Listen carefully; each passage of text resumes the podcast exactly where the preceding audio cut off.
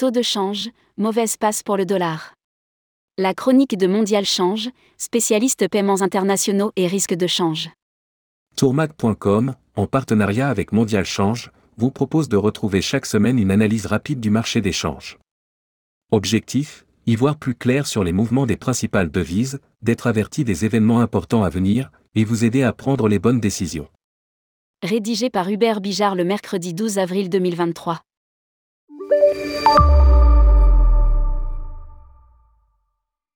Le point économique. C'était plutôt une mauvaise semaine pour l'économie américaine, à l'exception du rapport sur l'emploi de vendredi dernier. L'indice ISM manufacturier, l'indice ISM non manufacturier, qui porte sur le secteur stratégique des services, l'enquête ADP sur l'emploi privé et les nouvelles offres d'emploi sont tous ressortis nettement inférieurs au consensus. La seule bonne nouvelle est que les pressions inflationnistes commencent logiquement à s'atténuer, c'est attendu si la dynamique économique ralentit. Sans surprise, ces mauvais chiffres ont alimenté les craintes de récession outre-Atlantique. Ils ont aussi modifié les attentes en termes de positionnement de la Réserve fédérale américaine, Fed. Le prochain rendez-vous est fixé au mois de mai.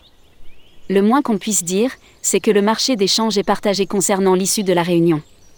En se basant sur les contrats futurs du marché monétaire, 50% des investisseurs considèrent que la Fed va augmenter son taux directeur. Le reste anticipe qu'elle va effectuer une pause, ce qui constituerait un pivot par rapport à la politique monétaire jusqu'à présent suivie. Pire, les investisseurs prévoient que le taux directeur de la Fed sera à 4,18% en décembre prochain. Cela signifie qu'ils considèrent que la Banque centrale américaine n'aura pas d'autre choix que de baisser ses taux cette année. Le taux directeur se situe actuellement dans une fourchette comprise entre 4,75% et 5%.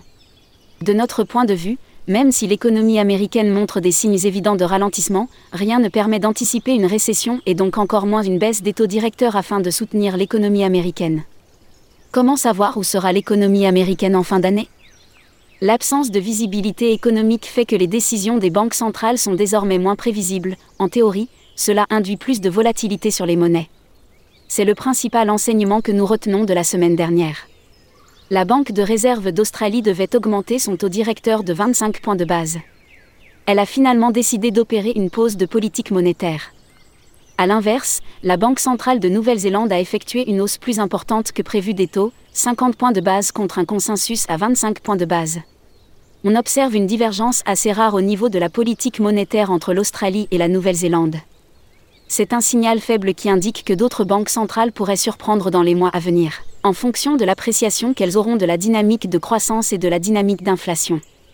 Le point technique.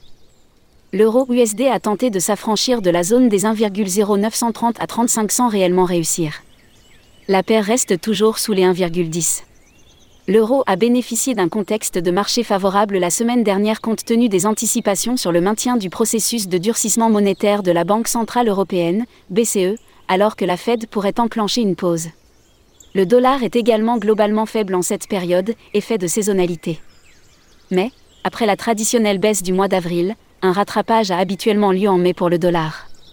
On peut raisonnablement douter que le mouvement haussier de l'euro-USD observé récemment soit durable et l'euro-USD manque encore de catalyseur pour réellement aller au-dessus des 1,10. Support hebdo. Résistance hebdo. S1. S2. R1. R2. Euro-USD. 1,011,1,0770,1,1077,1,1234 euros GBP. 0,8690.0,8613.0,8920.0,8990 euros CAD. 1,4500, 1,4324,1,4879,1,464 euros JPY. 141,30138,90144,5614,7,00. Les annonces à suivre. Il y a peu de chiffres importants attendus cette semaine. L'indice des prix à la consommation aux États-Unis au mois de mars devrait ressortir stable à 6% en variation annuelle, ce qui ne devrait pas beaucoup influencer le positionnement de la Fed à court terme. La Banque du Canada, BOC, est la seule grande banque centrale à se réunir cette semaine, mais elle devrait rester en mode pause. Enfin, les opérateurs regarderont d'un œil l'indice des prix à la production au mois de mars aux États-Unis ce jeudi. Il s'agit d'une statistique intéressante pour les économistes car elle permet d'avoir une idée des pressions inflationnistes qui pourraient être répercutées sur les consommateurs à court terme. Jour. Heure. Pays. Indicateur. À quoi s'attendre? Impact.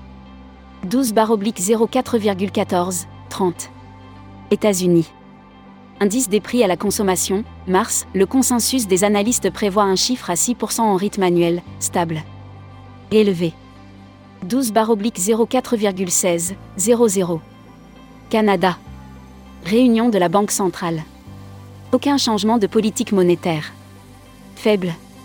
12 04,20, 00. États-Unis. Compte rendu de la réunion du FOMC. L'enjeu est de savoir comment se profile la courbe d'évolution des taux dans un contexte incertain pour le secteur financier. Moyen. 13 04,14, 30. États-Unis. Indice des prix à la production, mars, précédent, moins 0,1% sur un mois. Moyen. Retrouvez toutes les chroniques de Mondial Change en cliquant ici.